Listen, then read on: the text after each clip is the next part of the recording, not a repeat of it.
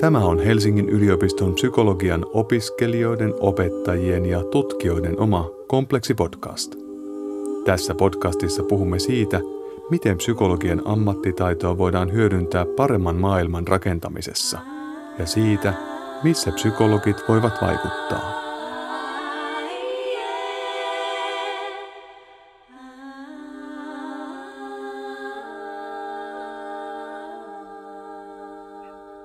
Tervetuloa Kompleksi-podcastiin.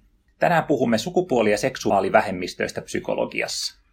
Sukupuoli- ja seksuaalivähemmistöistä on ryhdytty kouluttamaan psykologeja vasta viimeisen muutaman vuoden aikana. Vaikka yhdysvaltalaiset A P A esimerkiksi ovat jo tehneet erilaisia ohjeistuksia psykologien käyttöön, kuinka kohdata sukupuoli- ja seksuaalivähemmistöjä vastaanotolla, koulutuksessa Suomessa tätä ei ole vielä näkynyt juurikaan. Tänään kanssani keskustelemassa ovat Aleksi Jalava, joka on sukupuolen ja seksuaalisuuden moninaisuuteen erikoistunut psykoterapeutti ja psykoterapeuttikouluttaja, jolla on oma sateenkaarisohva toiminimellä toimiva vastaanottonsa Turussa. Jalava on myös järjestämässä Suomen ensimmäistä koulutusta psykoterapeuteille sukupuolen ja seksuaalisuuden moninaisuudesta.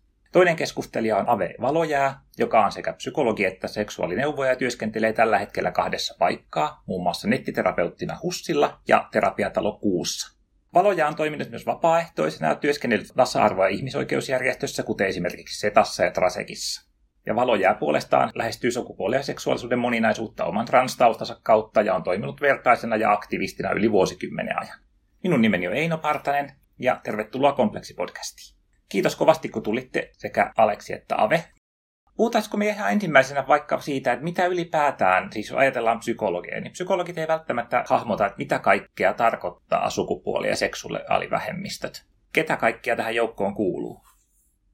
Niin, tosiaan ää, Aleksi tässä, jos aloittelee, ja kiitos, kiitos Eino tästä mahdollisuudesta tulla tähän podcastiin, ja vielä äsken kun meitä esittelit, niin esittelit mut psykoterapeuttina, mitä tosiaan olenkin kouluttajapsykoterapeutti, on pohjakoulutukseltani psykologi, ja psykologiksi eritoten ensisijaisesti jotenkin ammatillisesti identifioidun, ja ajattelen, että psykologina myös katselen sit tätä kenttää, toki myös sit käytännön tasolla miettiä, että mitkä ne heijannaisjutut on sinne nimenomaan psykoterapiaan, kouluttamisen ja psykoterapian tekemisen puolelle, mutta niin kuin tietysti kun puhutaan sitten niin sanotusti sateenkaarevasta väestä, niin siellä on monenlaisia ihmisiä. Meillä on tosiaan seksuaalivähemmistöihin kuuluvia ihmisiä, silloin puhutaan esimerkiksi homoista, lesboista, biseksuaaleista. Sitten meillä on sukupuolivähemmistöihin kuuluvia ihmisiä. Puhutaan esimerkiksi transihmisistä tai muun sukupuolisista ihmisistä tai puhutaan intersukupuolisista ihmisistä.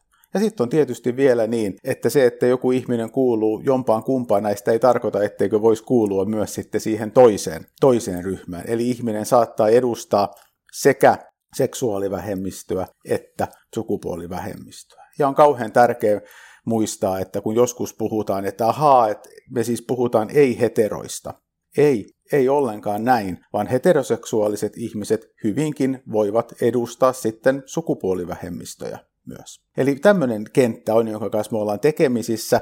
Jonkun verran luettelin tuossa myös jotain termejä. Terminologia on tietysti sinänsä on tärkeää vähän ymmärtää, mitä eri sanat tarkoittaa, mutta myös kuitenkin muistaa, että kysymys on meidän ihmisten keksimistä määrittelyistä. Ja se myös tarkoittaa silloin sitä, että tämä on kenttä, joka on jatkuvassa murroksessa ja elää, koska tieto lisääntyy. Ja se on myös jotain semmoista, minkä kanssa meidän kaikkien ihmisten, eritoten psykologien, täytyy oppia tulemaan toimeen. Se lusikka täytyy joskus ottaa kauniiseen käteen. Jes, Ave tässä. Tosi tyhjentävästi sanottu, Aleksi. Mulle tuli mieleen vielä vähän tarkentaa ehkä tuosta, kun puhutaan seksuaali- ja sukupuolivähemmistöistä, niin monillahan ne menee sekaisin aika helpostikin. Et ei välttämättä hahmoteta, että mikä se ero, ero näiden välillä, ja monihan voi kuulua sekä seksuaali- että sukupuolivähemmistöön.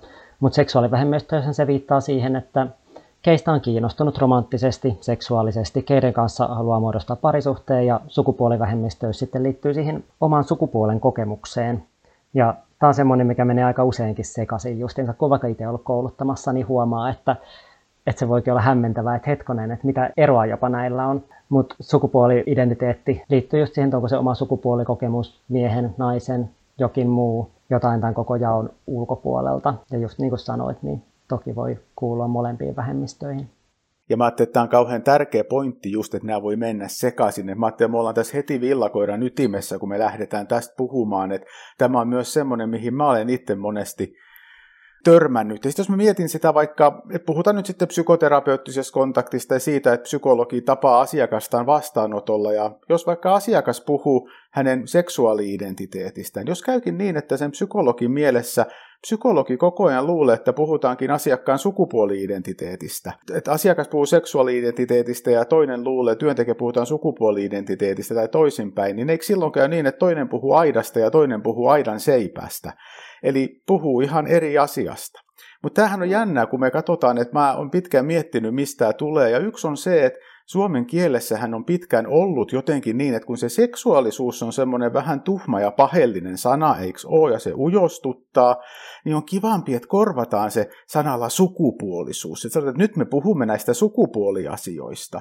Ja itse asiassa silloinhan ei puhuta sukupuoliasioista ollenkaan. Silloin puhutaan yleensä seksiasioista. Ei edes seksuaalisuuteen liittyvistä asioista, eli sitä, mitä ihminen on, vaan puhutaan seksiasioista, eli siitä, mitä ihminen seksuaalisesti tekee.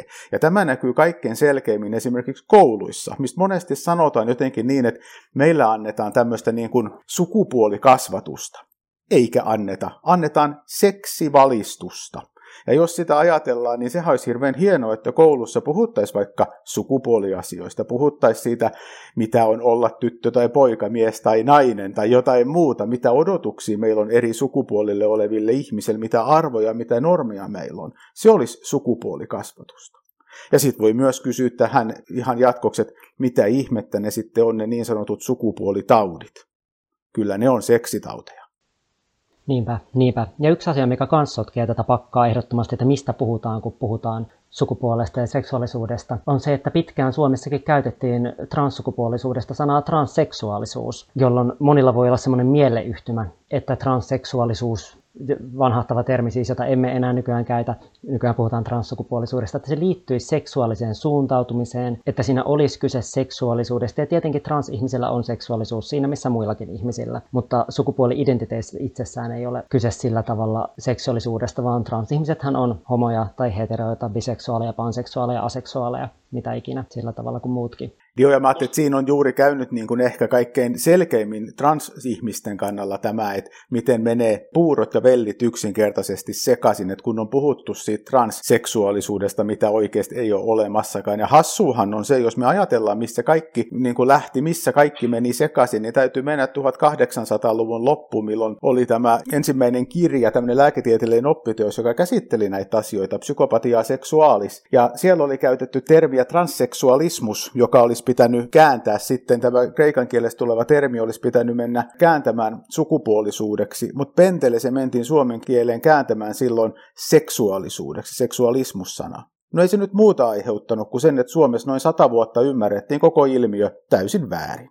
Mun mielestä nostit esiin jo aiemmin, Aleksi, tämän hyvän pointin, just mitä erässä Setan ja Kuun koulutuksessa hiljan oli, jossa keskusteltiin näistä sanoista otsikolla sanat, joita käytämme. Et eten kaikkea cis-sukupuoliset tai heterot saattaa ihmetellä, että miten niin, niin kuin sukupuoli tai seksuaalisuus ei jotenkin selkeän tarkkarajainen ominaisuus. Et kun psykologiassa me lähtökohtaisesti lähdetään tietysti liikkeelle siitä, että ihmisen sukupuoli ja seksuaalinen suuntautuminen tai seksuaali-identiteetti esimerkiksi on hänen oma määrittely, tai hän itse päättää ja määrittelee itse sillä tavalla kuin haluaa. Ja paljon vedotaan esimerkiksi etenen ajatukseen siitä, että sukupuoli ei jotenkään selvä piirre, ominaisuus, jonka perusteella voitaisiin ihmisiä jotenkin kategorisoida tai asettaa tiettyihin luokkiin. Mutta haluaisitko te kommentoida sitä, että minkä takia me psykologiassa ylipäätään lähdetään liikkeelle itsemäärittelystä?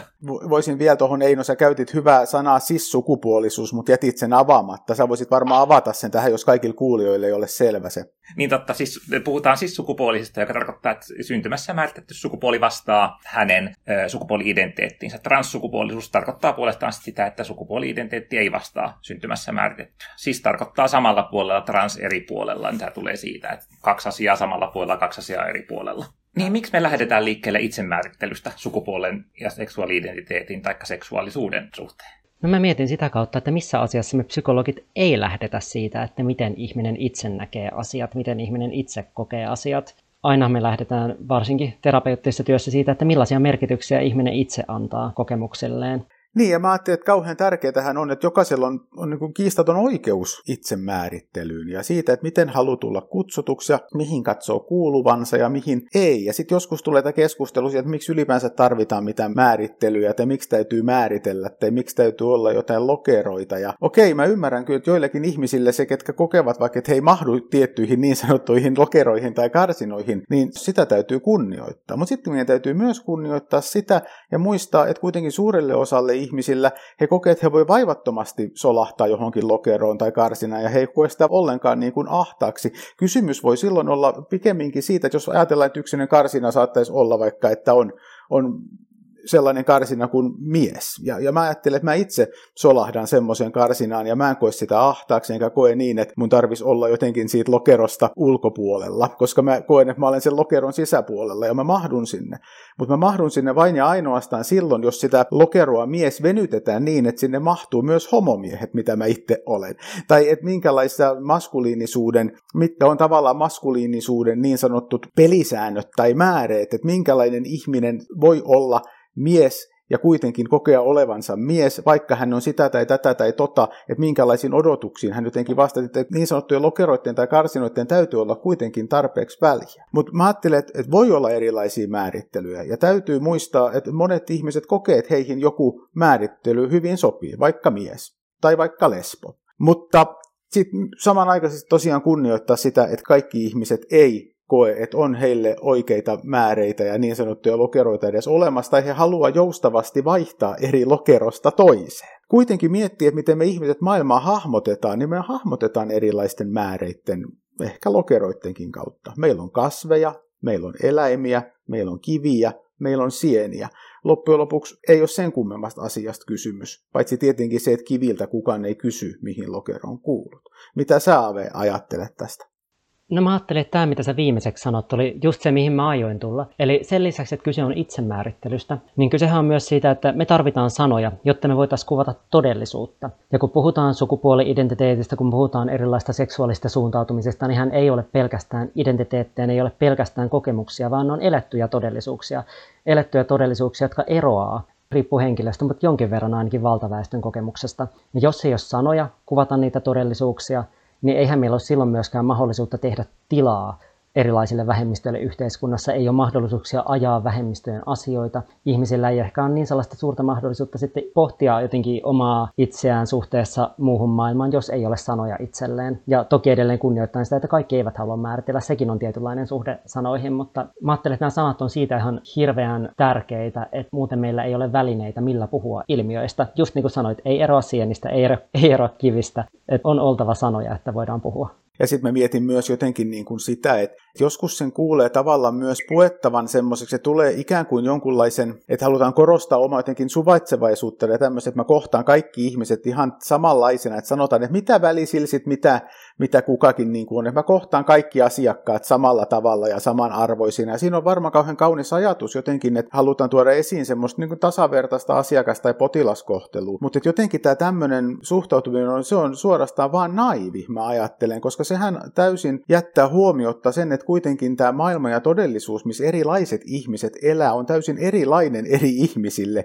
jos kuuluu valtaväestöön tai ei kuulu valtaväestöön, niin siis ne kokemukset ja miten maailma ihmisiä kohtelee, se on erilainen. Ja mä just luin valtavan hyvää kirjan tässä hetki sitten, ää, Miksi en enää puhu valkoisille rasismista -niminen kirja, joka on brittiläisen mustan toimittajan kirjoittava kirja, kertoo brittiläisestä rakenteellisesta rasismista. Ja hän puhuu siinä paljon siitä, että miksi tämä tämmöinen kuin brittiläisessä yhteiskunnassa vastaava ilmiö nimitetään tämmöiseksi niin kuin värisokeudeksi. Eli sanotaan, että me emme täällä edes näe, minkä niin kuin ihonvärisiä ihmiset on, kun sillä ei ole yhtään mitään merkitystä, vaikka täällä meidän virastossa tai täällä meidän oikeusasteessa tai täällä meidän poliisiasemalla tai täällä meidän koulussa, mutta se jättää täysin huomiotta sen faktan, että kuitenkin ihmiset, jotka kuuluu niihin etnisiin vähemmistöihin, heitä kohdellaan eri tavalla kuin valkoista väestön osaa. Ja jos vaan katsotaan tavallaan tämmöisen niin sanotun värisokeuden kautta, niin se jättää täysin huomiotta sen, että nämä ihmiset on erilaisessa ja alisteisessa asemassa. Silloin puhutaan rakenteellisesta rasismista. Samalla tavalla mä ajattelen, että seksuaali- ja sukupuolivähemmistöjen kohdalla me voidaan puhua rakenteellisesta heteronormatiivisuudesta, jopa rakenteellisesta sorrosta. Ja sen ymmärtäminen, että miten se ihmisiin vaikuttaa, niin ihan oikeasti vaatii sen, että meidän täytyy jotenkin hylätä se ajatus siitä, että mitä väliä silloin, mitä kukakin on, kun mä nyt vaan suhtaudun kaikkiin ihan yhtä samalla tavalla. Se sillä pötkii ihan hirveän lyhyelle, vaikka se ajatus siinä taustalla on taatusti kaunis. Se on oikeastaan semmoinen ajatus, mikä on, on mahdollista sanoa vaan sieltä ehkä valtaväestöpositiosta käsin tai sieltä käsin, että ei ole kokemusta siitä, millaista on kuulua vähemmistöön, koska siellä on mahdollista ajatella, että me kaikki olemme ihan samanlaisia, meillä on samanlaiset kokemukset, mutta jos kuuluu johonkin vähemmistöön, niin yleensä sitten on huomannut, että eteen tulee sellaisia esteitä, mitä ei ehkä tulisi muuten. Ja vähän toi, miksi sä kerroit siitä kirjasta, minkä sä luit, niin ehkä värisokeusvertausta käyttää kuitenkin valkoiset useimmiten, niin samalla tavalla tässä tapauksessa siis sukupuoliset ja heterot useimmin puhuu siitä, että ei sillä ole mitään väliä, että kuuluuko johonkin vähemmistöön, että kohtaan ihmiset ihmisinä, mutta käytännössä se yleensä sitten tarkoittaa, että kohtaa kaikki vähän niin kuin he olisivat heteroita ja sissukupuolisia. Ja mä jotenkin pohdin sitä, että jos lähtee sillä ajatuksella, että kohtaa kaikki samalla tavalla, niin se kieltää myös sen mahdollisuuden, että tarvitsisi mitään erityisosaamista tai että näihin aiheisiin liittyisi mitään erityiskysymyksiä, koska vähemmistöihin liittyy. Vähe- varmaan tullaan myöhemmin vähemmistöstressiin ja tällaiseen. Ja ajattelen, että ammattilaisena on oltava tietoa niistä asioista, jos vähemmistöjen kanssa työskentelee. Ei voi vaan ajatella, että kaikki kokee kaikki asiat samanlaisena. Mitä mä ajattelisin, että jos muista aiheista psykologi on valmis antamaan psykoedukaatiota asiakkaalle, asiakas tulee vaikkapa ahdistuneisuuden kanssa, ei niin, että vähemmistöön kuuluminen olisi mielenterveysongelma, mutta kuitenkin vertauksena, että asiakas tulee jonkun asian kanssa, niin psykologi usein tietää siitä asiakasta enemmän ja kertoo asiakkaalle, että tämä voi ilmetä tällaisella ja tällaisella tavoin, tähän voi liittyä tällaisia ja tällaisia asioita, niin samalla tavalla vähemmistöön kuuluva ihminenkään ei ole välttämättä sen asiantuntija, että miten vähemmistöstressi ilmenee elämässä, millaisia vaikutuksia sillä on ja ammattilaisen tehtävähän se olisi pystyä kertomaan sellaisista asioista sitten sille asiakkaalle.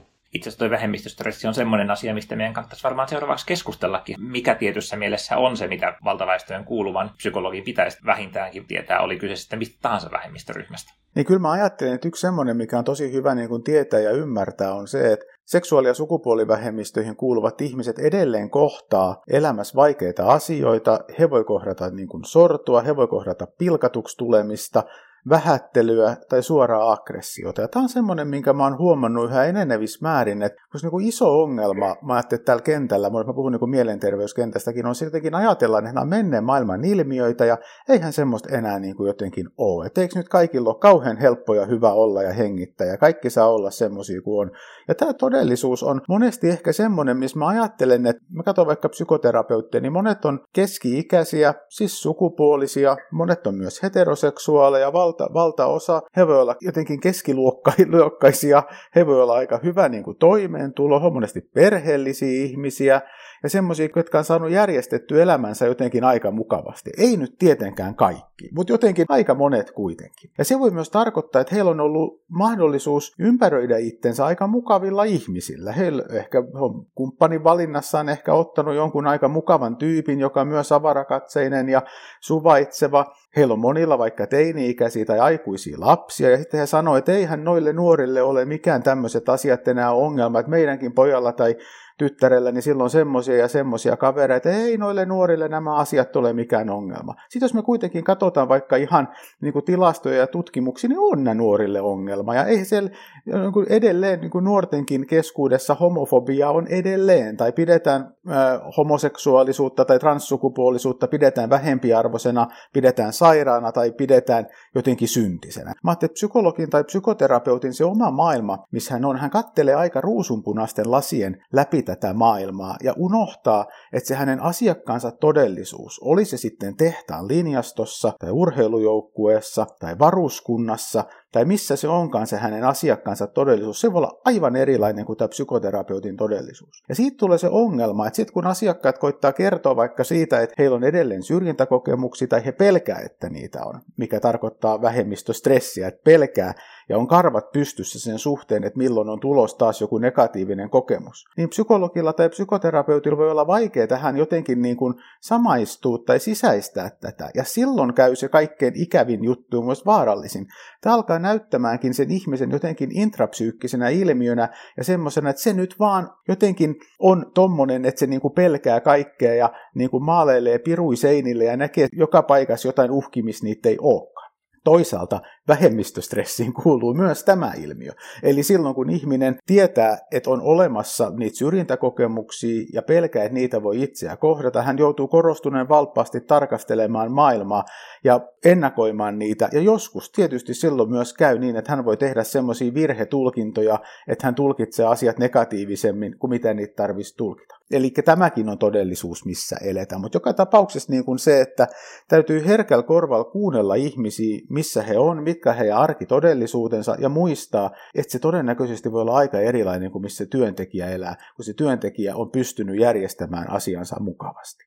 Jos mä peruutan vielä pikkasen tuonne vähemmistöstressin käsitteeseen, sä toit mun mielestä tosi hyvin ilmi tota, että kun ajatellaan, että kyllähän nuorillakin nykyään on kaikki hyvin, ja jotenkin, että ei ole enää homofobiaa, ei ole enää transfobiaa, mutta tilastothan osoittaa, että niitä on. Ja tilastot osoittaa, että ne vaikuttaa ihmisten hyvinvointiin sekä nuorten että aikuisten. Täytyy katsoa vaan kouluterveyskyselyä, siellä kysytään nykyään sukupuoli-identiteetistä ja seksuaalisesta suuntautumisesta, niin huomaa, että kyllä ne vähemmistönuoret voi muita nuoria selvästi huonommin. Sama koskee aikuisia, on enemmän masennusta, on enemmän ahdistusta, on enemmän itsemurhayrityksiä. Nämä on itse asiassa aika hurjia nämä luvut. Nyt en muista ulkoa, mutta joka tapauksessa se on aivan niin kuin moninkertainen se määrä, mitä vähemmistöihin kuuluvat ihmiset kokee mielenterveysongelmia.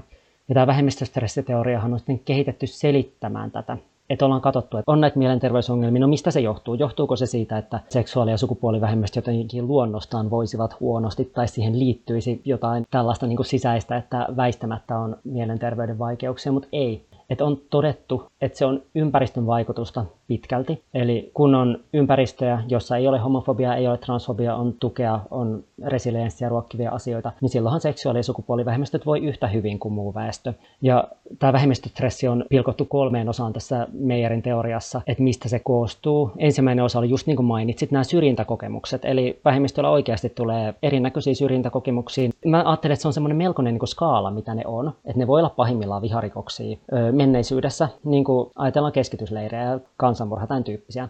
Mutta pienimmillään se on aika huomaamatonta. Ihmiset ajattelee syrjinnällä usein, että no syrjintä on sitä, kun huudellaan kadulla perään tai haukutaan koulussa. Mutta syrjintä voi olla myös sellaista tietynlaista ohittamista, jatkuvia vääriä oletuksia, vaikka transihmisen sukupuolen kyseenalaistamista, tämän tyyppisiä asioita. Sitä, että kaikki julkiset tilat on rakennettu niin, että on vain miesten vessa, naisten vessa, miesten pukkari, naisten pukkari. Se voi olla aika vaikea homma, jos ei ole identiteetiltään eikä sukupuoli-ilmaisultaan mies eikä nainen. Että tosiaan on nämä syrjintäkokemukset, yksi vähemmistöstressin lähde. Toinen, niin kuin sanoit, oli se ennakoiminen. Eli riippumatta siitä, että kokeeko niitä harvoin vai usein, niin kyllä aika monet vähemmistöjen edustajat on pikkasen niin kuin varpaillaan kuitenkin koko ajan mennessään uusiin tilanteisiin. Uusia ihmisiä tarkkaillaan vähän sillä silmällä, että voiko tuohon luottaa, eikö tuohon voi luottaa. Ja se on musta kiinnostavaa, että itse asiassa tätä niin kuin ennakointia ja vähän ehkä hypervigilanssiakin voi olla riippumatta siitä, onko itse kokenut suoraa syrjintää.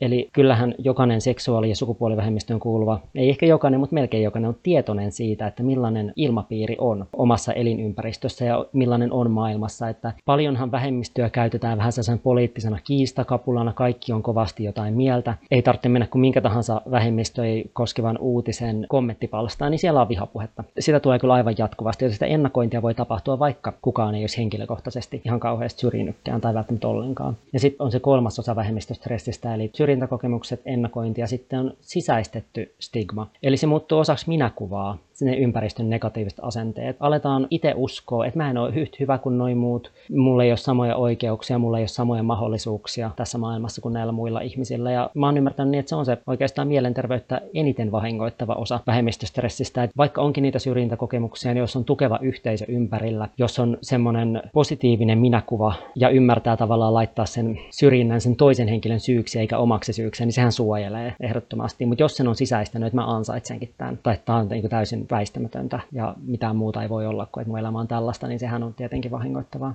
Tämä on kauhean tärkeä tave, just mitä puhuit tästä ennakoinnista. Siis se on niin kuin tosi merkittävää ymmärtää just tämä, että se, että ihminen kärsii näistä asioista, ei tarkoita sitä, että hänellä tarvitsisi olla yhden yhtä itseen suoranaisesti kohdistunutta syrjintäkokemusta tai vaikka, että hän on joutunut väkivallan kohteeksi tai muuta. Meidän täytyy muistaa, että mitä kautta ne tulee sitten nämä tilanteet, että joku on vaikka pystynyt pärjäämään niin, että ei ole tullut niitä. Hän on todennäköisesti joutunut paljon monitoroimaan ja katsomaan ympäristöään ja ehkä sopeuttamaan omaa käyttäytymistään ja hyvin paljon omaa olemistaan siihen, että hän on pysynyt turvassa. Tämä voi vaikka tarkoittaa sitä, että hän katsoo, miten hän kävelee tai istuu tai puhuu tai nauraa tai laulaa tai on ylipäänsä niin kuin olemassa, että hän ei niin kuin ärsyttäisi muita, että hän menisi läpi niin sanotusti. Mennä läpi voisi tarkoittaa tässä mennä läpi heterona tai mennä läpi sissukupuolisena, olla sillä tavalla niin kuin näkymätön, koska sehän suojelee.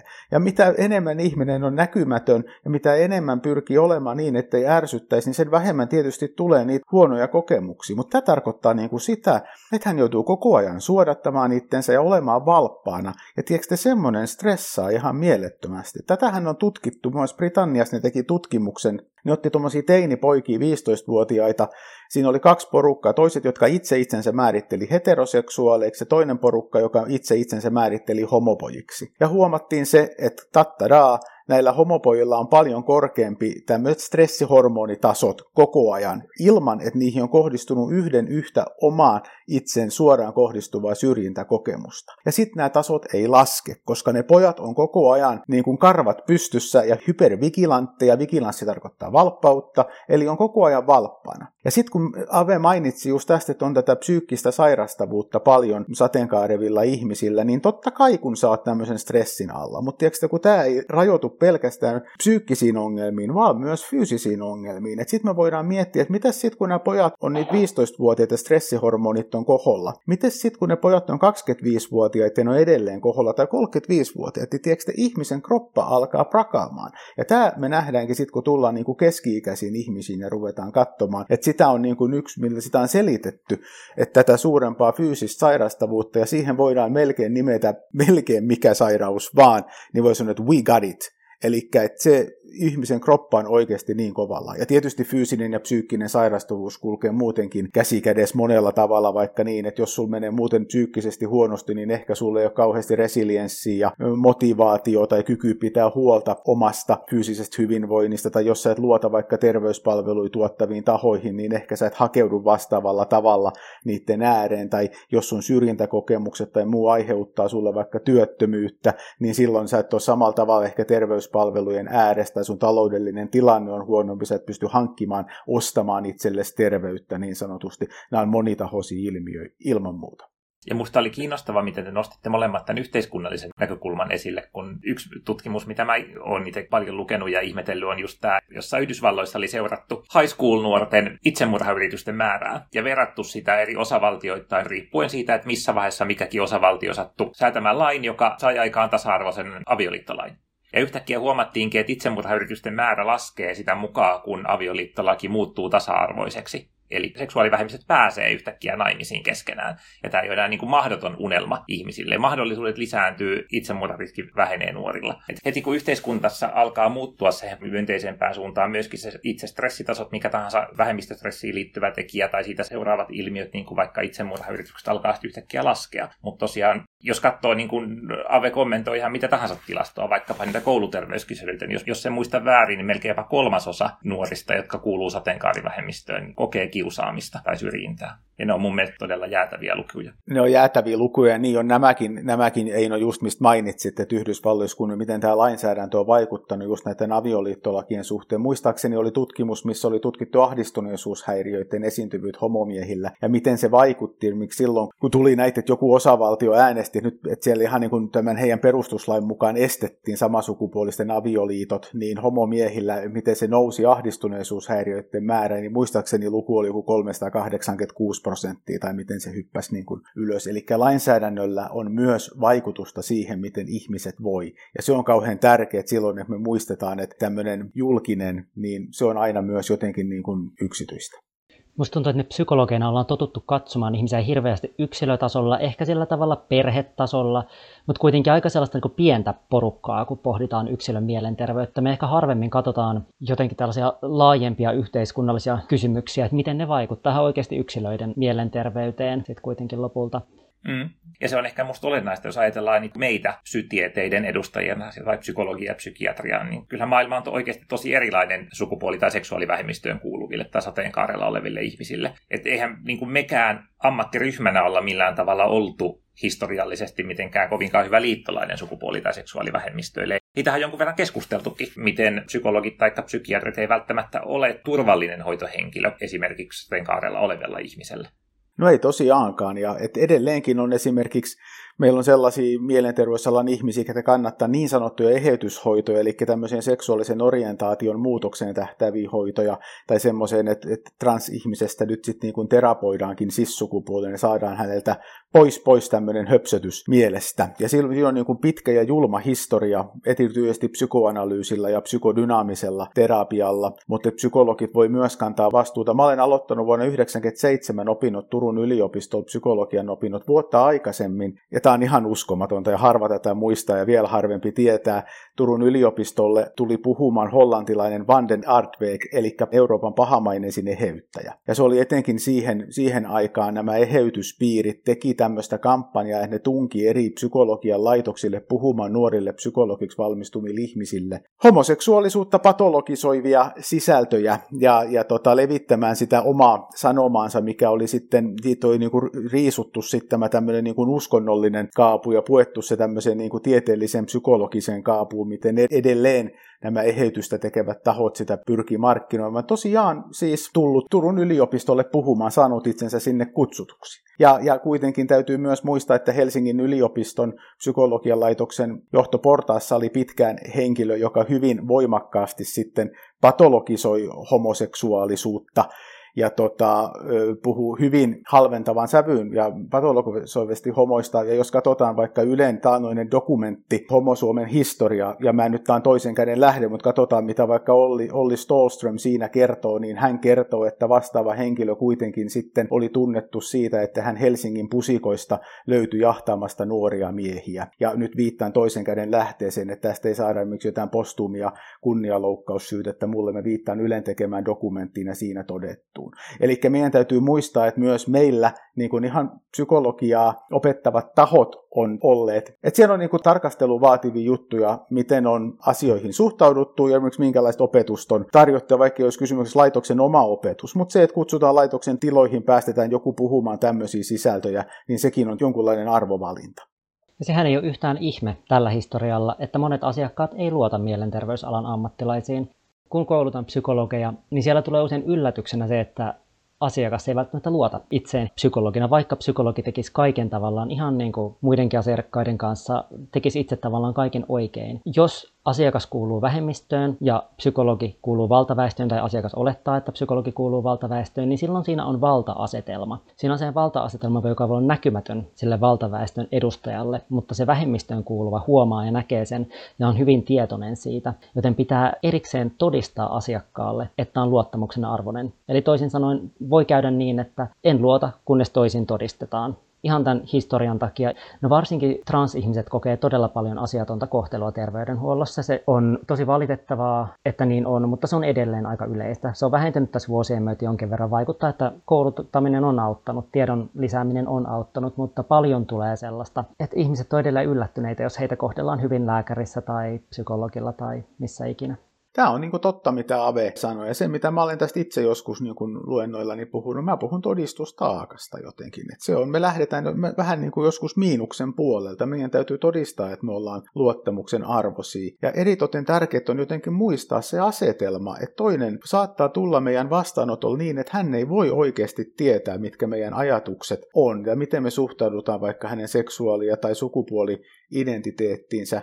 Mistä hän tietää, vaikka me oltaisiin jonkun tämmöisen vanhakantaisen psykoanalyyttisen ajattelun kannalla. Ja nyt sitten taas monet psykologit ja psykoterapeutit sanoo, että no eihän nyt semmoista varmaan jo, eikö se nyt ole jonnekin jäänyt ja muinaisuuden relikki, mutta eihän se ole. Et mä olen tehnyt mun kouluttajakoulutuksen lopputyön tuossa muutama vuosi sitten. Mä tutkin psykoterapeuttien suhtautumista siihen, että pitäisikö koulutuksissa olla näistä asioista jotain teemasisältöjä ja onko he saanut mitään koulutusta. Siellähän luvut on, että noin kahdeksankymmentä yhdeksänkymmentä prosenttia sanoo, että heidän psykoterapiakoulutuksissaan ei ole ollut riittävästi sisältöä näihin teemoihin liittyen, eikä myöskään pohjakoulutuksissa, riippumatta onko se vaikka psykologin tai lääkärin koulutus. Mutta sitten myös siinä mun kyselyssä, minkä mä tein, mulla oli noin kaksisataaseitsemänkymmentäviisi ihmistä, kun siihen vastasi, siellä oli lomake, missä oli avoin kohta sitten, että sai lähettää tutkijalle terveisiä, niin kyllähän sieltä tuli myös sitten täysilaidallinen viestejä näiltä niin kuin psykoterapeuteilta, että jotkut koki sitä niin, että jos tämmöisistä asioista koulutettaisiin psykoterapiakoulutuksissa, niin se voisi loukata psykoterapeutin uskonnollista tai eettismoraalista vakaumusta. Ja sitten tota, joku sanoi, että tämä on tämmöistä homorummutusta ja homosaatiota, että kaikki nyt pakotetaan sateenkaarilippuihin, täytyy kietoutua. Ja sitten tota, sieltä tuli myös näitä perinteisiä vanhoja psykoanalyyttisiä, puhuttiin, että homoseksuaalisuushan on tämmöinen niin kuin infantiili valinta tai kehityspysähtymä, jumi, jopa vihan väline-sanaa käytettiin.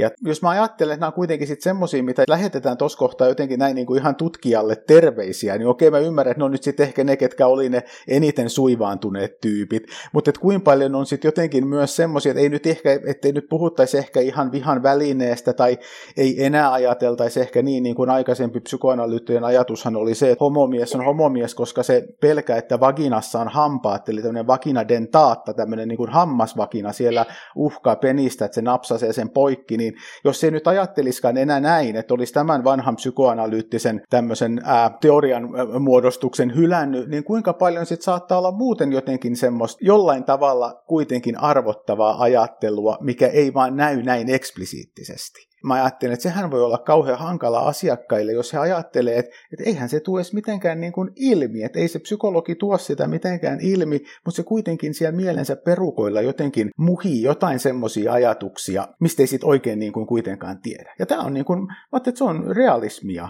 että täytyy muistaa, että ne asiakkaat ei voi tietää sitä.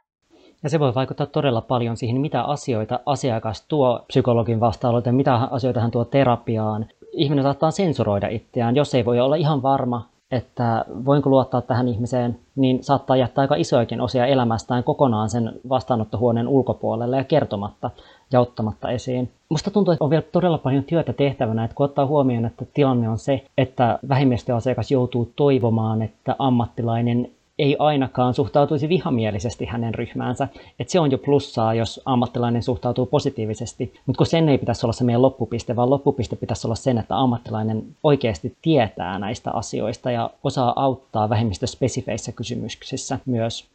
Yksi olennainen näkemys musta on myös toisaalta se, minkä Aleksi toi hetki esiin, että moni psykologi saattaa ajatella, että jos mä vaikka laitan vastaanottohuoneeni ilmoitustaululle sateenkaaripinssin ilmoittaakseni, että mä olen kouluttautunut sateenkaaritematiikasta ja haluan ottaa vastaan tasaveroisena ja hyväksyä kaikkia sukupuoli-identiteetit ja seksuaali-identiteetit, niin sitten jotenkin ajatellaan, että tämmöisen viestin lähettäminen, että kunnioittaa asiakasta ja asiakkaan identiteettiä jotenkin on heteroita tai valtaväestöä vastaan ja sen takia, että ei voisi laittaa tai jotenkin ilmoitustaululle ilmoitusta siitä, että kannattaa ihmisoikeuksia tai tasa-arvoa. Jotenkin tosi hassu ajatus mun mielestä, että ketä tässä nyt tavallaan suojellaan, koska eihän se niin kuin valtaväestöön kuuluva ole se tässä, joka tarvii sitä suojelua tai joka tarvii sitä erityiskohtelua, vaan se on ne haavoittuvassa asemassa olemat. Eihän me lähtökohtaisesti niin kuin ajatella, että me ei pistä ilmoitustaululle vaikka muistivaikeuksista kertovien ryhmien esitteitä, koska ne, joilla ei ole muistivaikeuksia, niin he voi loukkaantua siitä. Jollain tavallahan nämä vähemmistöasiat on ihan hirveän politisoitunut kysymys, vaikka ajattelisi, että sehän ei ole mikään mielipidekysymys, että onko meillä tässä ihmisryhmä, jolla on havaittu enemmän psyykkisiä ongelmia, ollaanko havaittu, että ne liittyy ympäristön asenteisiin, olisikohan meidän tehtävä mielenterveysammattilaisena vaikuttaa ympäristön asenteisiin, ja siihen jotenkin liittyy sellaisia ideologisia sävyjä, että onko puolella vai vastaan ihan eri tavalla kuin muista mielenterveyskysymyksissä. Niin, koska ne linkittyy ihmisillä arvoihin ja normeihin, ne linkittyy semmoisiin, miltä ne niin kuin tuntuu. Ja monilla on ihan oikeasti yksinkertaisesti, puhutaan inhotuksen ja kuvotuksen tunteesta, kun he miettii saman sukupuolista seksiä. Ja se on se, mikä monilla niin paljon sitten vain assosioituu siihen, kun puhutaan sateenkaarevista ihmisistä, että heidän oma inhonsa tunkee läpi. No, sit kuitenkin, kun Eino sanoit just tästä, että mitä jos joku että laittaa sateenkaaripinssin jonnekin, jotenkin vaikka sillä haluaa niin kuin näyttää sitä, että täällä on luvassa tämmöistä tasavertoista ja yhdenveroista kohtelua, niin mä ajattelin, että se voi olla niin kuin lähtöliike siihen, että tavallaan näytetään, että tämä olisi semmoinen niin kuin turvatila.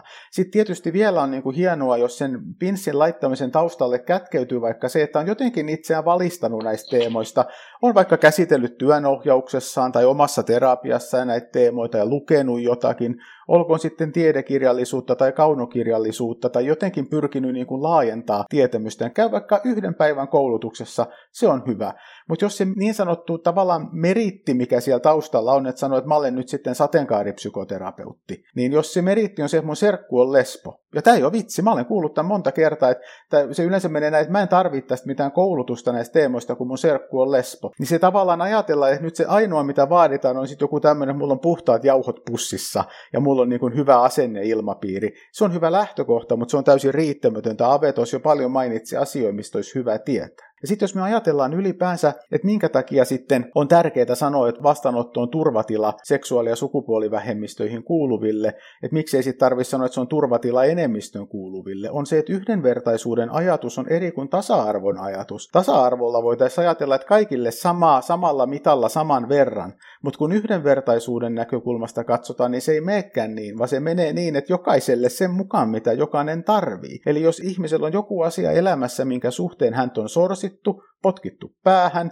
häntä on jotenkin niin kuin ivattu tai kiusattu tai pilkattu tai jotenkin sillain sen asian suhteen pistetty ahtaalle, niin silloin se asia on semmoinen, minkä suhteen hän voi tarvita enemmän rohkaisua, validaatiota, kannustusta ja nostatusta kuin semmoinen ihminen, ketä ei ole kolhittu samalla osa-alueella. Mä olen valkoihoinen, eli se tarkoittaa sitä, että mua ei ole tässä valkoisessa Suomen yhteiskunnassa, mua ei ole koskaan mun ihonvärin perusteella mitenkään tölvitty, kiusattu, pilkattu tai laitettu alisteisen asemaan. Mä olen ollut siinä niin sanotusti etuoikeutetussa asemassa eli privilegiossa. Sen takia mä en kaipaa, mä en tarvitse vastaanotolla mun ihonvärin suhteen myöskään semmoista erityistä huomiointia, koska mulla ei ole semmoista pelkoa siitä, että mä tulisin sen suhteen jotenkin vähempiarvoisena kohdelluksi. Sen sijaan ihminen, joka on joutunut rasististen hyökkäysten kohteeksi, rasistisen kiusan tai pilkanteon kohteeksi, niin tämmöinen ihminen voi kaivata sitä. Eli tässä on yhdenvertaisuuden kysymys. Meidän täytyy miettiä,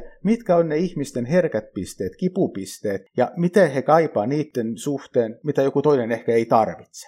Pääsitkö me tästä keskustelemaan siihen, mitä psykologi voi tehdä oikein tai väärin? Kuten Aleksi mainitsit jo hyvin, semmoista hyvän tahtoista auttajasta, joka ajattelee vaan, että kohtaa kaikki samalla tavalla, eikä kohtaa omia ennakkoluuloja, eikä toisaalta välttämättä kouluttaudukaan. Mutta toisaalta sitten Ave mainitsit hyvin esimerkiksi siitä, että miten tämmöinen näkökulma on ylipäätänsäkin vaan mahdollinen, jos on etuoikeutetussa asemassa. Mitä sen psykologin tarvitsisi tehdä, tai mistä hänen tarvitsisi aloittaa ylipäätänsä ryhtyäkseen paremmaksi psykologiksi sateenkaari-ihmisille?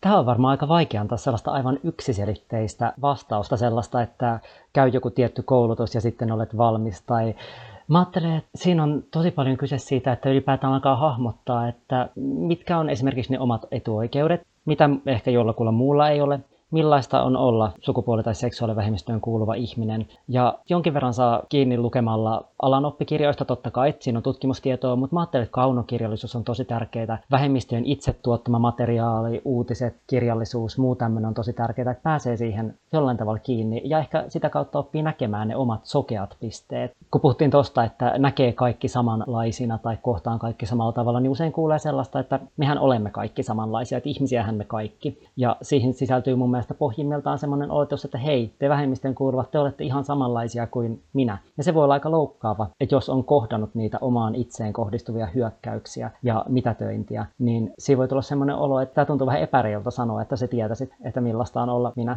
Eli tavallaan tietynlainen erilaisuuden tunnistaminen ja kunnioittaminen, koska jos me perutaan siihen värisokeusajatteluun, siinähän on ajatuksena se, että siinä on jotain huonoa, että on erivärisiä ihmisiä olemassa. Samalla tavalla tässä, että en mä näe mitään vähemmistöstatusta, niin siinä on jollain tavalla musta näkyy ehkä sen taustaoletus, että olisi parempi, että me oltaisiin kaikki samanlaisia, vaikka siinähän ei ole mitään itsessään pahaa, että on heteroita, on homoja, on biseksuaaleja, on lesboja, on aseksuaaleja, on transihmisiä, on muunsukupuolisia. Sitä ei mitään syytä häivyttää. Saatteko te kiinni tästä, että erilaiset elämänkokemukset, ei ne ole millään tavalla toisiaan parempia tai huonompia tai hävettäviä.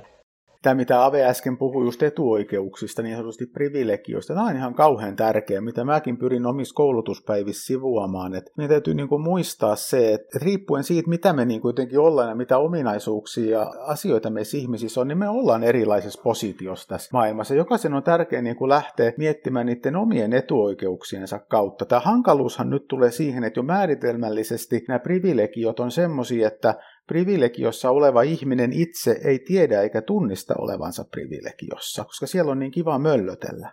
Ja sitten kun se hänelle osoitetaan, niin hän ensin sen kieltää. Sitten kun se osoitetaan vastaansanomattomasti, niin mitä sitten käy? No hän tietysti niin kuin jotenkin menee hämilleen, tulee häpeän kokemus, ja kun häpeän tunne on niin vaikea kannettavaksi, se muuttuu kiukuksi. Eli hän suuttuu, hän loukkaantuu ja sanoo, että mitä pahaa mä nyt olen tehnyt. Ja tämä tarkoittaa vaikka sitä, että kun mä olen valkoihoinen, että jos mulle mustamies alkaa puhumaan sitä, että kuinka erilaista on mun mennä citymarkettiin kuin häneen, kun mä en joudu rasististen loukkausten kohteeksi, niin jos mä en ole koskaan tämmöistä ajatellut, niin ensinnäkin mullahan saattaa olla se ajatus, että no mitä hän nyt semmoisia, että sen kun menisi sinne vaan. Mutta sitten kun hän kertoo jotenkin, että hei kuule, kun sulla on niin paljon helpompi olla sun ihonväristä takia, niin sittenhän mulla voisi tulla tämmöinen, että no on se nyt kumma, kun mua ruvettiin siitä syyttämään, mitä pahaa mä olen tehnyt, mikä on tietysti älytön reaktio, mutta tämä täytyy muistaa, että tämä on se, minkä kanssa monet vähemmistöihin kuuluvat ihmiset elää, että jos he yrittää näitä asioita jotenkin niin kuin näyttää ja tuoda niin kuin tietoiseksi, niin sitten se tavallaan niin kuin loukkaa niitä ihmisiä, ketkä privilegioissa on. Mä yritän aina, kun mä itse näistä puhun, mä puhun omien privilegioiden kautta. Mä puhun vaikka siitä ihonväristä, mutta ei se ole ainoa. Yksi on vaikka se, että mä olen siis sukupuolinen. Mä olen joskus syntymässä, mutta on pojaksi määritelty ja sitten mä olen myöhemmin itseni pojaksi ja mieheksi kokenut. Se on niin kuin valtava privilegio. Tai puhutaan ylipäänsä siitä, että mä olen keski-ikäinen, joka on niin kuin eri kuin olla nuori tai vanha. Et keski-ikäinen on aikamoinen privilegio. Tai se, että mulla on töitä, mulla on toimeentuloa, mulla on perhettä, mulla on terveyttä. Okei, siellä on joitakin juttuja, joihin mä olen voinut itse vaikuttaa ja mihin mä olen niin kuin edesauttanut. Mutta on paljon myös asioita, mitkä tavallaan on tullut sillä, että mä en ole niin kuin mitenkään sitä ansainnut. Ja silloin se tekee mun elämästä tolkuttoman paljon helpompaa kuin jonkun muun elämästä. Ja sitten on tärkeää muistaa, että jotenkin, että, että jos me näistä puhutaan, on hyvä jokaisen miettiä oman itten kautta. Kerran kun mä puhuin näistä koulutuspäivissä, just niin, että mä luokittelin näitä omia privilegioitani, niin ihan hyvin yksi psykologi nosti käden ylös ja esitti kysymyksen, että nyt mulla tulee tässä mieleen, kun sä näitä kerrot, että voisiko myös ajatella niin, että heteroseksuaalisuus on privilegio. Ja siihen mä vastasin, että bingo. Niinpä. Mä ajattelen, että tämä etuoikeuskeskustelu käsitetään usein jollain tavalla väärin. Ja se, mä ymmärrän, miksi se tuntuu kipeältä, kun sanotaan, että hei, sulla on toi etuoikeus, että sä et voi ymmärtää, koska meillä kaikillahan on elämässämme vaikeuksia.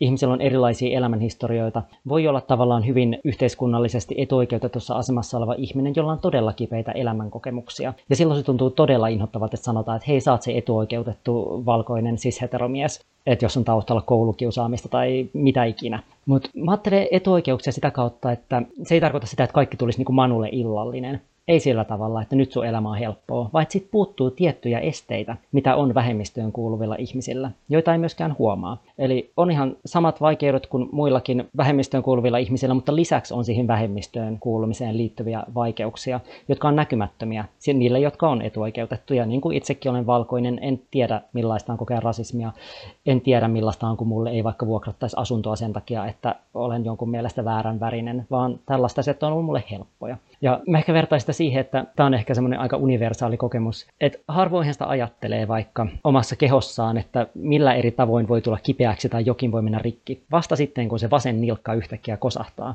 niin on silleen, että ei vitsi, mun elämä oli niin helppoa tätä ennen kuin mun vasen nilkka toimii ihan normaalisti. Se oli se semmoinen niin kuin toimivan kehon etuoikeus, mikä oli itsellä siinä kohtaa, ja ongelman huomaa vasta, kun sen kohtaa omakohtaisesti. Saatteko te kiinni? Eli ne on täysin näkymättömiä, kunnes kohtaa sen ongelman. Ja sitten ne vaikuttaa toinen toisiinsa. Että jos jotenkin ajattelee se, että kyllä se niin kuin rikkaan ihmisen maailma on erilainen kuin köyhän ihmisen maailma, mutta sitten se ei tarkoita, että se on niin kuin ainoa ulottuvuus, mikä heissä voi tehdä erilaisia. Sitten heillä voi olla myös hyvin paljon erilaisia. Se voi liittyä vaikka seksuaalisuuteen tai sukupuolisuuteen, tai se voi liittyä mihin tahansa elämän osa-alueeseen. Ja sitten tavallaan mä mietin, että Nämä on niin kuin erilaisia asioita, ulottuvuuksia, identiteettiä, jotka tavallaan risteää ja niillä on niin kuin merkitys ja vaikutus toinen toisiinsa. Tätä tarkoitetaan, kun puhutaan siitä niin sanotusta intersektionaalisuudesta, mikä mun mielestä monesti leimataan jotenkin turhaan ihan naurettavaksi. Ei siinä tämän kummemmasta ilmiöstä ole kysymys, kun että erilaiset asiat, ulottuvuudet, identiteetit ihmisten elämässä vaikuttaa heidän elämäänsä ja tekee heistä niin kuin erilaisia. Mm. Se ei ole mikään semmoinen kilpailu siitä, että kenellä on eniten syrjintäpisteitä tai kenellä vähiten, vaan tehdään näkyväksi näitä erilaisia asioita, jotka vaikuttaa. Mä mietin samalla itse psykologin omaa kokemusta, kun psykologeina hirveän usein ollaan ihmisiä, joita pelottaa virheiden pelko. Et ei varmasti psykologeja koskeva ilmiö, vaan luultavasti myös useimmat muutkin sosiaali- ja terveydenhuoltoalan ammattilaiset tietysti mielessä pelkää sitä, että entäpä jos he sanovat väärin, entä jos käyttää väärää ilmaisua sanaa, ei pysty samastumaan tai kuvaamaan asiakkaan kokemusta oikein. Tuleeko tätä paljon teille esiin, kun te koulutatte ihmisiä, että ihmiset kokee tai tuo esiin tätä pelkoa tai huolta?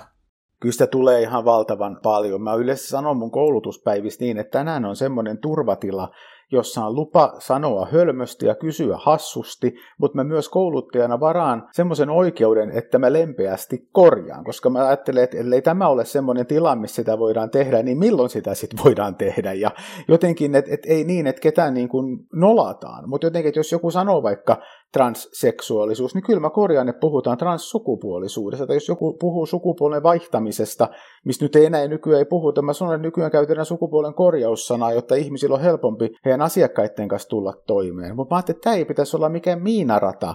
Tai eikä myöskään niin kuin jotenkin se, että automaattisesti kun käytät oikeita termejä, niin kaikki menee hyvin, koska ne termit voi olla murroksessa, tai sitten ne asiakkaat voi käyttää taas uusia termejä, tai ymmärtää jonkun termin eri tavalla kuin joku toinen asiakas, kun käyttää samaa. Eikä sekään tarkoita, että sä sanot jonkun kömmähdyksen, etteikö sitä voi sitten korjata.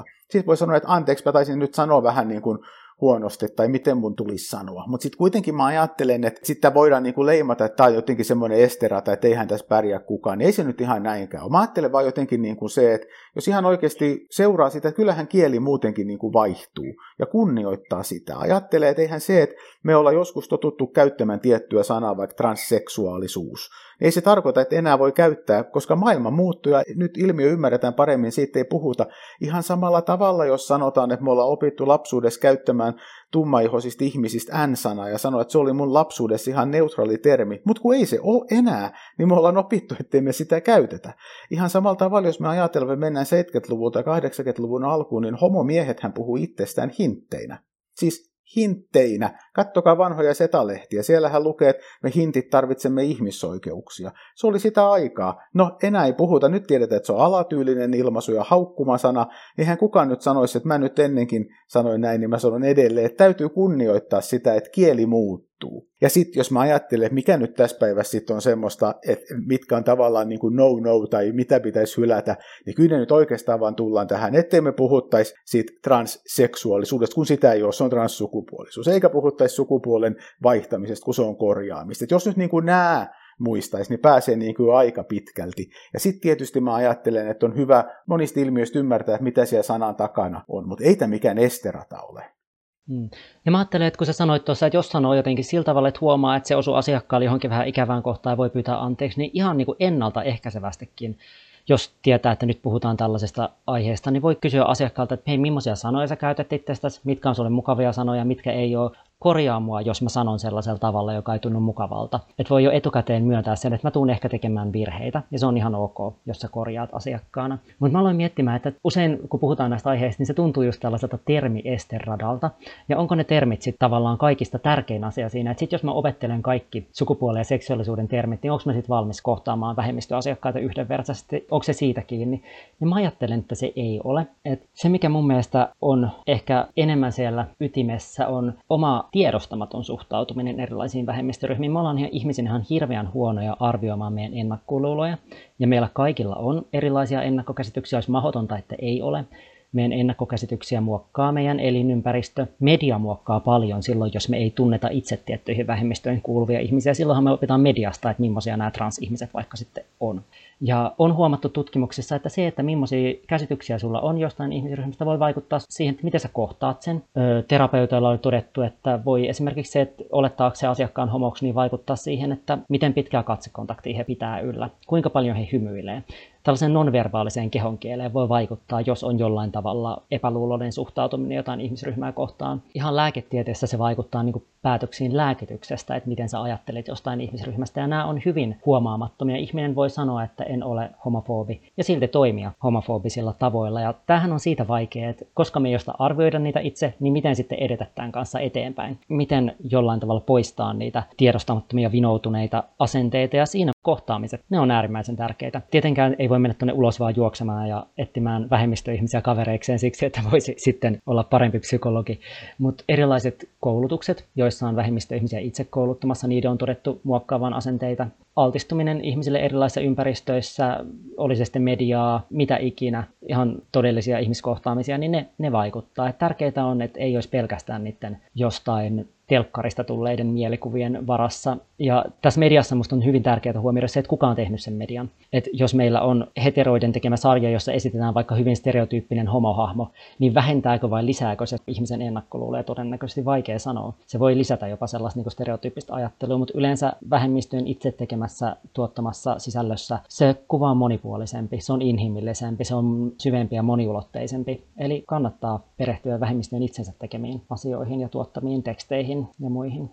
Se, mitä Ave tuossa puhui juuri kouluttautumisesta ja oman itsen tutkimisesta, nythän on kauhean tärkeää jotenkin muistaa, että tämähän ei ole nyt semmoinen joku niin kuin vaatimus tai tällainen asia, mikä kohdistuisi nyt vain niihin psykologeihin ja mielenterveyskentän ihmisiin, ketkä itse ovat heteroseksuaaleja tai sissukupuolisia tai ehkä jopa molempia, vaan tämä kohdistuu meihin ihan kaikki. Niin kuin tässä podcastin alussa todettiin, niin se nyt sattuu olemaan niin, että mä ja Ave molemmat edustetaan tämmöistä sateenkaarevaa väestönosaa itse, mutta eihän se tarkoita sitä, että me oltaisiin vaikka Aven kanssa jotenkin niin, että sit meidän ei tarvitse tehdä mitään oman itsemme tutkiskelua tai mitään kouluttautumista tai tiedonhankintaa todella tarvii. Että jotenkin mä ajattelen, että se on ihan väärä lähtökohta, että ajatellaan vaikka, että jos ihminen sit itse kuuluu johonkin väestönosaan, sama pätisi tietysti vaikka ihonväriin, että hän sitten jotenkin ymmärtäisi automaattisesti nämä asiat tai hän olisi vaikka ennakkoluuloista vapaa. Ei ollenkaan. Me puhutaan myös ilmiöistä, jonka nimi on esimerkiksi sisäistynyt syrjintä tai tämmöinen internalisoitunut homofobia tai transfobia, mikä on se, mitä Ave kuvasi aikaisemmin, että ihminen itsekin alkaa uskomaan jotenkin, että on huonompi tai vähempi arvoinen. Kognitiivinen terapeutti voisi puhua ydinuskomuksista, niin ydinuskomuksen tasolla mielessään pitää tämmöisiä ajatuksia, jos emme niitä olla itse työstetty, niin ne on vaara, että ne valuu sinne asiakaskontaktiin. Eli mä ajattelen, että erityisen tärkeät näiden asioiden käsittely, tutkiminen ja oman itsen kanssa työskentely on niille ihmisille, ketkä itse ovat sateenkaarevia ihmisiä. Et jotenkin, että se ei vapauta siitä ollenkaan. Ja mä ajattelen, että etenkin silloin, jos itse sateenkaareva psykologi tekee töitä sateenkaarevien ihmisten kanssa, niin sehän vasta niin kuin tärkeä on miettiä, mitä nämä asiat itselle merkkaa, eikä olettaa, että vaikka omat kokemukset olisi samoin kuin asiakkaan. Jos, niin kuin mä sanoin, että mä olen homomies, mutta on ihan tasan varmaan se, että mun kokemus homoseksuaalisuudesta omasta ja mitä mä ajattelen siitä, että minkälaisia asioita ja ilmiöitä homomiesten elämään liittyy, se on eri kuin mitä joku toinen homomies voisi ajatella. Eli en mä voi mennä tietämään, en mä tiedä niin kuin hänen ajatuksiaan ja hänen kokemuksiaan. Se on tosi tärkeää. Ja mä ajattelen, että sitten tässä tullaan siihen, että multa joskus kysytty, että no miten sä nyt sitten voit niin kuin työskennellä tämmöisen asiakaskunnan kanssa, jos sä itse niin kuin kuulut siihen samaan porukkaan. Tavallaan ajatellaan, että, mä sit, että, että, jotenkin, että mä en ole sit niinku tarpeeksi jotenkin neutraali tai objektiivinen. Ja mä ajattelin, että kysymys on just siitä, että miten mä psykologina teen sitten tämmöistä itsereflektointia, miten mä työstän omia ajatuksiani ja, ja miten mä niinku pyrin pitämään omat ajatukseni ja käsitykseni irrallaan niistä asiakkaan vastaavista. Koko ajan ymmärrän, että ne kuitenkin vaikuttaa mun työhön, kun meillä on tämä sama pää, kesät, talvet, privaatissa ja meidän työelämässä. Kysymys on ihan sama, kun mä oon monesti verrannut siihen, että jos meillä on vaikka psykologi, joka on teini-ikäisten lasten vanhempi, ja sitten hän tekee töitä teini-ikäisten lasten vanhempien kanssa vaikka perheneuvolassa, niin mikä on hänen ensimmäinen semmoinen asia, mihin pitää kiinnittää huomioon psykologina, niin se on nimenomaan se oma teinilasten vanhemmuus ja mitä hänen omat kokemukset siitä vanhemmuudesta on, mitä ne omat kompastuskivet on ollut, mitkä on ne onnistumisen kokemukset ja ne kivat jutut. Ja niin kuin prosessoida niitä ja ymmärtää silloin, että silloin vaan ne voi tulla erilliseksi niiden hänen asiakkaittensa kokemuksista. Tämähän ei tietenkään tarkoita sitä, että sit jos on semmoinen N S-ulkopuolinen, niin silloinhan ei ole myöskään tietenkään automaattisesti neutraali. Et jos itse kuuluu näihin vähemmistöihin, niin pitää ehdottomasti reflektoida niitä omia kokemuksia, ei pidä olettaa, että muilla on täysin samanlaiset kokemukset. Ja puhumattakaan siitä, että jos kuuluu yhteen sateenkaarivähemmistöön, että ymmärtäisi muiden sateenkaarivähemmistöjen asioita ollenkaan. Mutta ei myöskään tarkoita sitä tietenkään, että jos on cis-sukupuolinen ja hetero, niin sitten olisi jotenkin paremmat lähtökohdat välttämättä kohdata sateenkaariasiakkaita N S-ulkopuolisena, vaan väitän, että jos tässä yhteiskunnassa kasvaa, niin omaksuu väistämättä homofobisia ja transfobisia asenteita. Me ihan kaikki jollain tavalla. Ja meidän kaikkien on reflektoitava niitä. Että kukaan niistä ei ole täysin vapaa tässä maailmassa. Niin, kysymys on ainoastaan jotenkin siitä, että tunnistaako ja ymmärtääkö, että me kaikki ollaan jossain meidän kasvu- ja kehitysvaiheessa altistuttu samanlaiselle heteronormatiiviselle ja tämmöiselle cisnormatiiviselle viestinnälle. Että ainoa on sitten se, että mitä me ollaan tehty sen asian kanssa jälkeenpäin. Ollaanko me valittu sitä jotenkin haastaa vai ei? Mulle tulee tästä mieleen harjoitus, jota Akuna Onven teetti meille, joka on vain ennakkoluulojen kirjoitusharjoitus, jossa valitsee jonkun ryhmän ihmisiä. Ainoa tehtävä on kirjoittaa omia ensimmäisenä mieleen tulevia ajatuksia tästä ihmisryhmästä. Se on aivan hirvittävä, se on aivan käsittämättömän hirvittävä tehtävä. Mä oon tehnyt sitä kerran ja en tiedä, koska pystyn tekemään seuraavalla kerralla. Se kuvaa mun mielestä hirveän hyvin sitä, mitä Ave mainitsi, että riippumatta siitä, miten me identifioidutaan, niin me omaksutaan tässä yhteiskunnassa vallitsevia käsityksiä. Me ei olla niistä vapaita millään tavalla.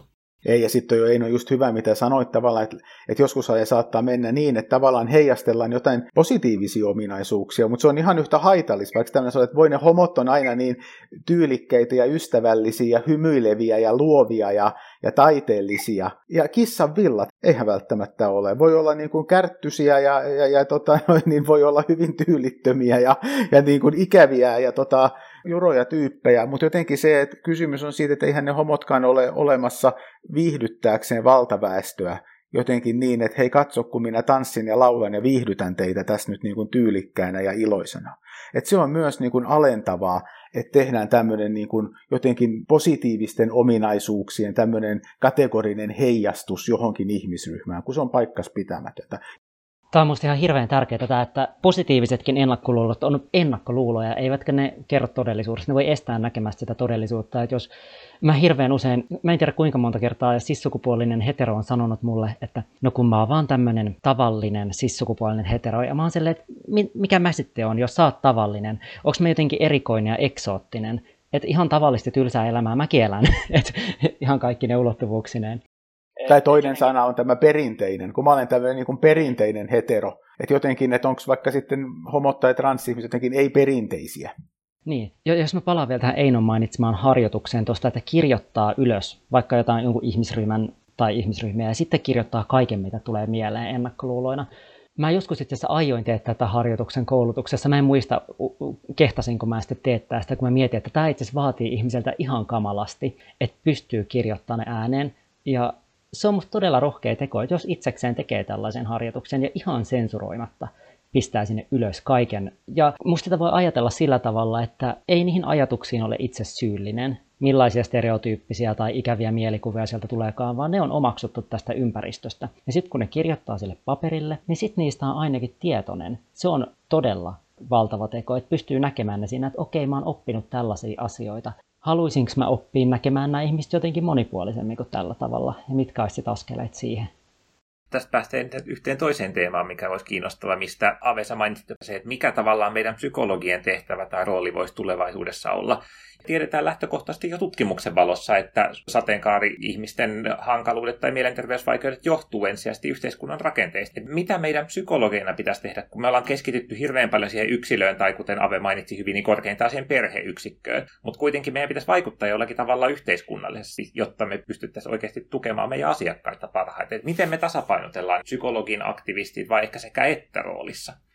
On paljon asioita varmaan, mitä me voidaan niin kuin tehdä. Se me voidaan just tehdä tätä itse kouluttautumista, mutta sitten me voidaan myös niin kuin vaatia koulutussisältöjä ja me voidaan niin kuin herkällä korvalla kuunnella niitä ihmisiä, jotka puhuu joistain erilaisista positioista käsin kuin mitä me ollaan. Silloin kun vähemmistön kuuluva ihminen puhuu ja kertoo, niin kuunnellaan ja koitetaan oppia ja kunnioittaa sitä. Mutta mä ajattelin, että on niin kuin paljon on mikrotason vaikuttamista ja makrotason vaikuttamista. Ja mä nyt sanon yhden jutun, mikä tehtiin tuossa joku vuosi sitten, niin tota, Turussa oli Turku Prideit. Ja mä ajattelin, että olisipa hienoa, Että jos me ei voi kerrankin olla siellä ryhmä, kun jos ajatellaan, että et Prideille nyt voi osallistua vaikka Burger King, niin miksei niin kuin sinne voisi osallistua psykoterapeutitkin, jolloin kuitenkin on niin kuin jonkunnäköinen merkitys tässä yhteiskunnassa ja sateenkaarevien ihmisten elämään monesti iso merkitys. Siis mehän tiedetään se jo tutkimustenkin valossa, että sateenkaarevat ihmiset käyttävät vaikka psykoterapiapalveluja suhteessa paljon enemmän kuin niin sanotusti valtaväestön kuuluvat ihmiset. Niin mä ehdotin, että Turun Prideille tulisi tämmöinen porukka kuin psykoterapeutit yhdenvertaisuuden puolesta. Ja mä lupasin, että jos tota joku yksi tulee mun kaveriksi, niin sit mä menen niin marssiin, että yksin mä en mene. Että jos tulee joku kaveri, niin mä menen. Ja jos tulee kuusi, niin mä lupan olla jo tosi iloinen. Meitä oli viisikymmentä.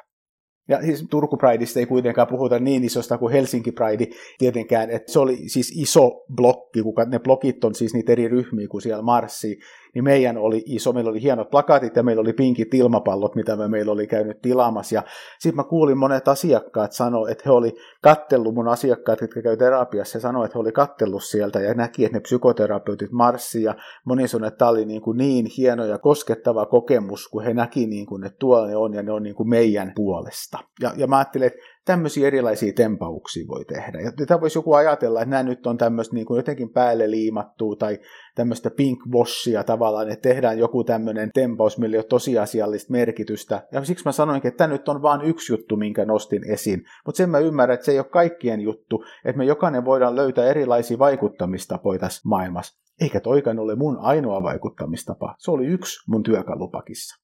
Niinpä. Musta tuli mieleen semmoinen, että nykyäänhän ihan hirveästi psykologia pyydetään kommentoimaan erilaisia yhteiskunnallisia ilmiöitä, uutisiin, erilaisia tapahtumia. Ja tasaisin väliajoin, johon sukupuoli- ja seksuaalivähemmistöt on vaikka poliittisissa kysymyksissä esillä. Jollain tavalla yleensä vähän väännetään oikeuksista tai tämän tyyppisiä asioita. Ja kuinka hienoa olisi, jos silloin saataisiin psykologia kommentoimaan, että millä tavalla nämä asiat voivat vaikuttaa vähemmistöihmisten mielenterveyteen ja tuomaan esille tätä puolta. Et se toki riippuu sitten myös mediasta, että haluaako media tarttua, mutta psykologit nykyään ehkä käyttää aiempaa enemmän ääntään yhteiskunnallisessa keskustelussa. Nythän on myös psykologian ilmastorintama esimerkiksi. Eli psykologit voi ottaa kantaa tämmöisiin suuriin kysymyksiin ja voi olla esillä.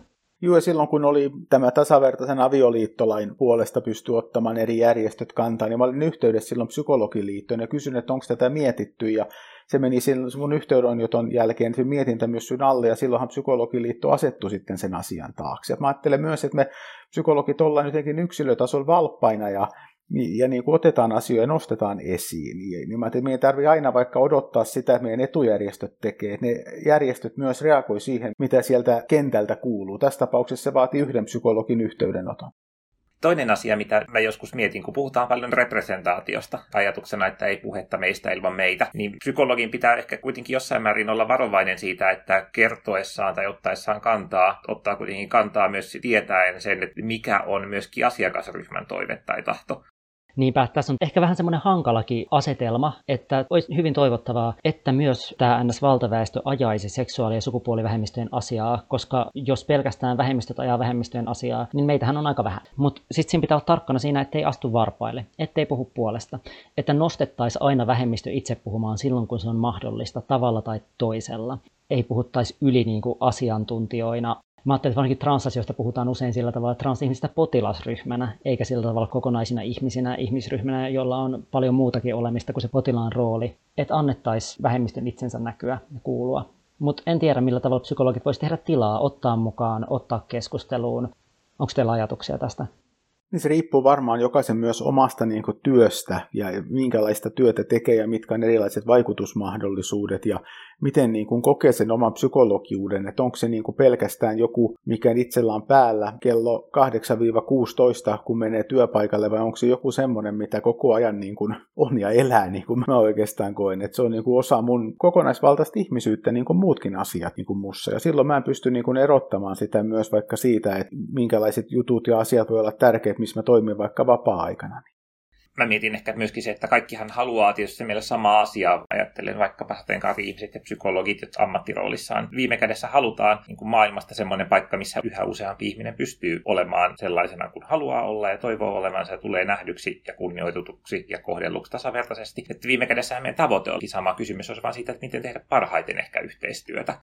Jo siitä, että päästään kuuntelemaan ja ottamaan huomioon toisten ihmisten näkemykset, voisi tuoda meille hirveän paljon. Ja se, että päästään ylipäätään rakentamaan yhteistyötä. mä edelleen puhun tuosta koulutuksesta, että psykologit voi esittää toiveita, minkälaista koulutusta pitäisi olla yliopistoilla, minkälaista täydennyskoulutusta pitäisi olla, minkälaisia koulutuksia työpaikalle pitäisi hankkia. Nämä on, nämä on niinku semmoisia, mikä täytyy tulla myös jotenkin niinku sieltä kentältä. Ja jotenkin, että olisi sitä vaikuttamista sinne suuntaan, missä muodostetaan esimerkiksi erilaisia opinto-ohjelmia ja tehdään niinku opintosuunnitelmia. Et jos psykologit kokee, että tämä on semmoinen asia, mitä vaikka heidän pohjakoulutuksessa ei ole riittävästi käsitelty, ainakin psykoterapiaa tekevät psykologit näin kokee, koska mä olen sitä ihan erikseen heiltä tutkinut ja kysynyt, niin sitten on jotenkin se, että mitä sitten niinku tässä tilanteessa tehdään. Ja mä ajattelin, että se on semmoinen, missä meidän niin kuin kentällä toimivien ihmisten ääni täytyy jotenkin myös saada kuuluviin. Samoin yksi vaikutusmahdollisuus voi olla se, että missä psykologista ikinä työskenteleekään, niin no esimerkiksi monet työskentelee oppilaitoksissa ja kouluissa, ja näissähän on oltava tasa-arvo- ja yhdenvertaisuussuunnitelmat kaikissa. Kaikissa ei varmaan edelleenkään ole, lain mukaan pitäisi olla. Näihin asioihin voidaan ottaa mukaan erilaisia vähemmistöjä itse. Voidaan konsultoida järjestöjä esimerkiksi. Se on yksi keino, ettei tarvitse ajatellakaan, että itsellä pitäisi olla se kaikki tieto ja se kaikki taito, vaan annetaan vähemmistöjen itsensä kertoa, mitä he tarvitsevat. Tämä kuulostaa hienolta ajatukselta, mihin meidän kannattaa tämänkertainen podcast-jaksomme päättää. Kiitos sekä Avelle että Aleksille siitä, että puhuitte tänään meidän kanssa. Ja tämä oli Kompleksi Podcast. Kiitoksia. Kiitos. Tämä oli Kompleksi Podcast. Kiitos kun kuuntelit. Voit lähettää palautetta osoitteeseen kompleksi piste podcast ät gmail piste com. Löydät meidät myös Instagramista nimellä Kompleksi Podcast. Sieltä myös tiedot uusista jaksoistamme.